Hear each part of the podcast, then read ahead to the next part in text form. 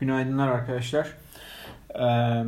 Şimdi piyasada son haftalarda, son günlerde verilerin çok fazla, çok şöyle söyleyeyim, çok fazla oyun değiştirici verilerin olmadığı bir dönemdeyiz. Dolayısıyla fiyatlamalar biraz daha sanki kısa süreli haber akışı ve teknik görünümlerle birlikte oluşuyor gibi görünüyor.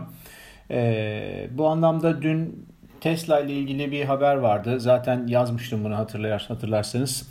E, haberden sonra Elon Musk e, ilk şeyleri incelemeleri yaptıktan sonra kaza sırasında aracın otopilotta olmadığını, otonom sürüşte olmadığını açıkladı. Ondan sonra e, Tesla'da ufak bir yukarı tepki hareketi geldi e, piyasa şey seans sonrası piyasada.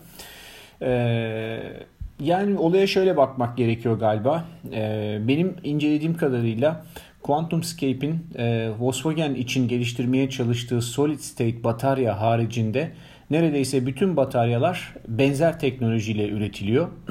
Dolayısıyla Tesla marka arabada yaşanan bu durum aslında e, bütün elektrikli araçlarda potansiyel bir tehlike olarak e, görünüyor. E, belki bu nedenle elektrikli araç piyasasında e, biraz baskı oluşabilir. Hani e, onu kabul etmek lazım. Ee, ama onun haricinde endeks bazında baktığımızda e, bütün endeksi aşağı doğru sürükleyecek bir gelişme olarak görmüyorum bunu.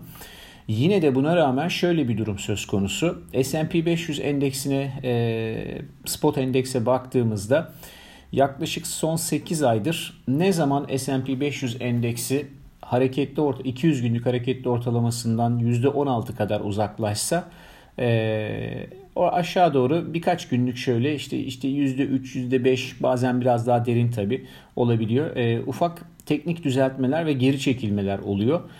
E, Cuma günü kapanış itibariyle de tam aslında neredeyse bu e, kriteri gerçekleştiren bir durum vardı. Zaten de pazartesi günü bir miktar satış, satış geldi. Dolayısıyla Haftanın e, bu önümüzdeki birkaç günü içerisinde daha e, endeksler tarafında Amerika'da ufak geri çekilmeler görürsek e, çok şaşırmamak lazım.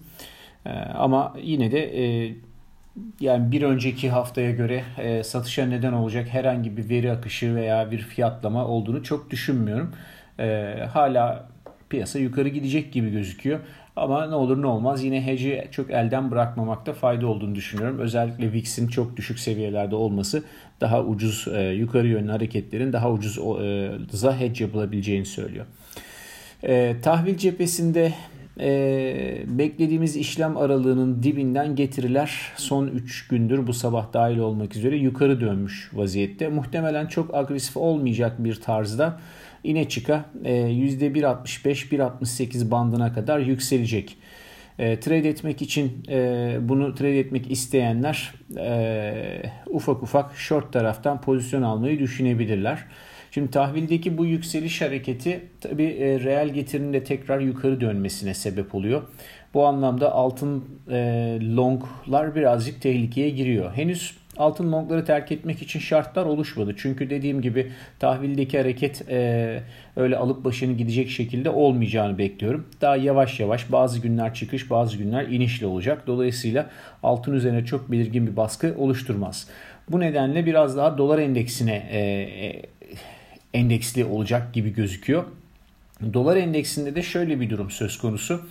Ee, aslında bizim beklediğimiz hareketli ortalamaların da biraz altına sarktı ama gelinen nokta itibariyle hem sene başından bu yana olan e, yükseliş dalgasının e, %61.8 Fibos'una geldi. Hem de orada e, o, o hareketi tanımlayan açılan bir üçgen var. O üçgenin alt bandına geldi. Dolayısıyla teknik olarak burada e, dolar endeksinde yukarı doğru tepki için zamanlama artık gerçekleşiyor gibi gözüküyor. Aynı şekilde euro dolara baktığımızda da e, orada da yine hareketli ortalamaların e, hareketli ortalamalar itibariyle potansiyel bir baskı bölgesindeyiz.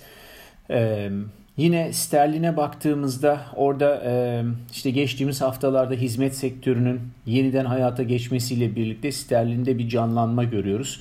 Dünkü hareketle birlikte 6. gündür üst üste yükseliş kaydetti.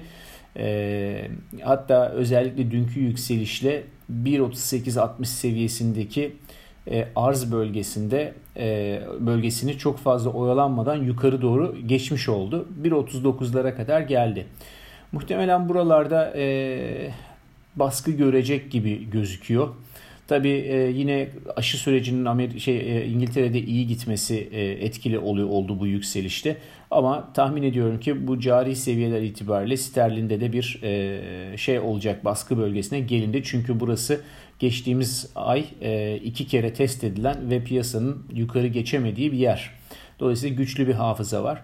E, bu anlamda e, hem euro dolarda hem dolar endeksinde hem de sterlinde artık potansiyel dönüş bölgelerine gelmiş olduk ve buna Japon yenini de ekleyebiliriz.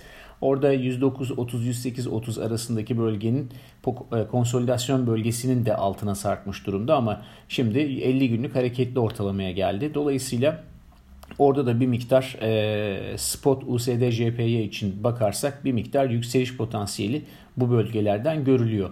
Ama e, hangisi olduğu önemli değil. Önemli olan şey şu bütün paritelerin, önemli paritelerin e, işte hareketli ortalama direnci veya önceki ay çok güç, güçlü çalışan dirençlere vesairelere desteklere falan gelmiş olması önemli. DXY'nin de aynı şekilde. Dolayısıyla bu 1-2 gün içerisinde biraz daha dolar pozitif bir e, piyasada bir dönüşüm görürsek çok şaşırmamak lazım.